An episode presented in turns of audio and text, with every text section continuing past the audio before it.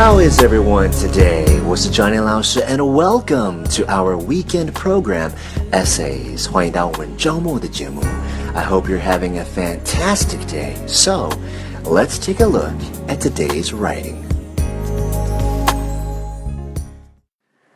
Today's essay is called Companionship of Books. A man may usually be known by the books he reads as well as by the company he keeps.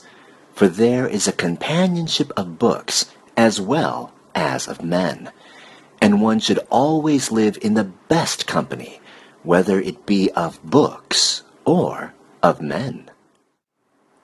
A good book may be among the best of friends. It is the same today that it always was, and it will never change. It is the most patient and cheerful of companions. It does not turn its back upon us in times of adversity or distress. It always receives us with the same kindness, amusing and instructing us in youth, and comforting and consoling us in age. Men often discover their affinity to each other by the love they each have for a book.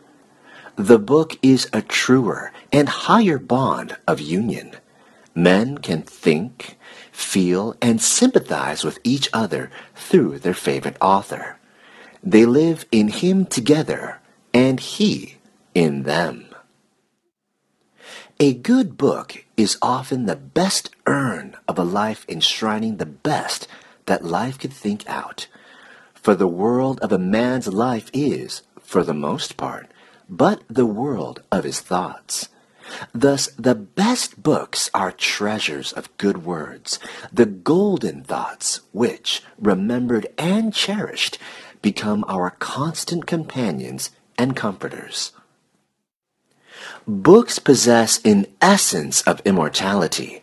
They are by far the most lasting products of human effort. Temples and statues decay, but books survive. Time is of no account with great thoughts, which are as fresh today as when they first passed through their author's minds ages ago. What was then said and thought still speaks to us as vividly as ever from the printed page. Books introduce us into the best society.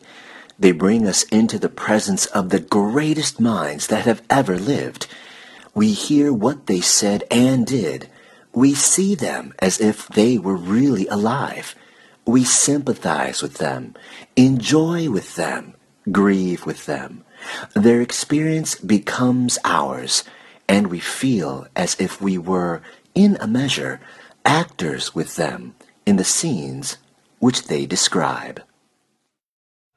And that's it for today's essay. Thank you so much for joining me. Remember，如果你想要多看 Johnny 老师的作品，或者是看更多学习英文的 information，你可以加入我们的公众号 i v y e n g l i s h 编字符 z y。我是 Johnny 老师 and I'll see you next time.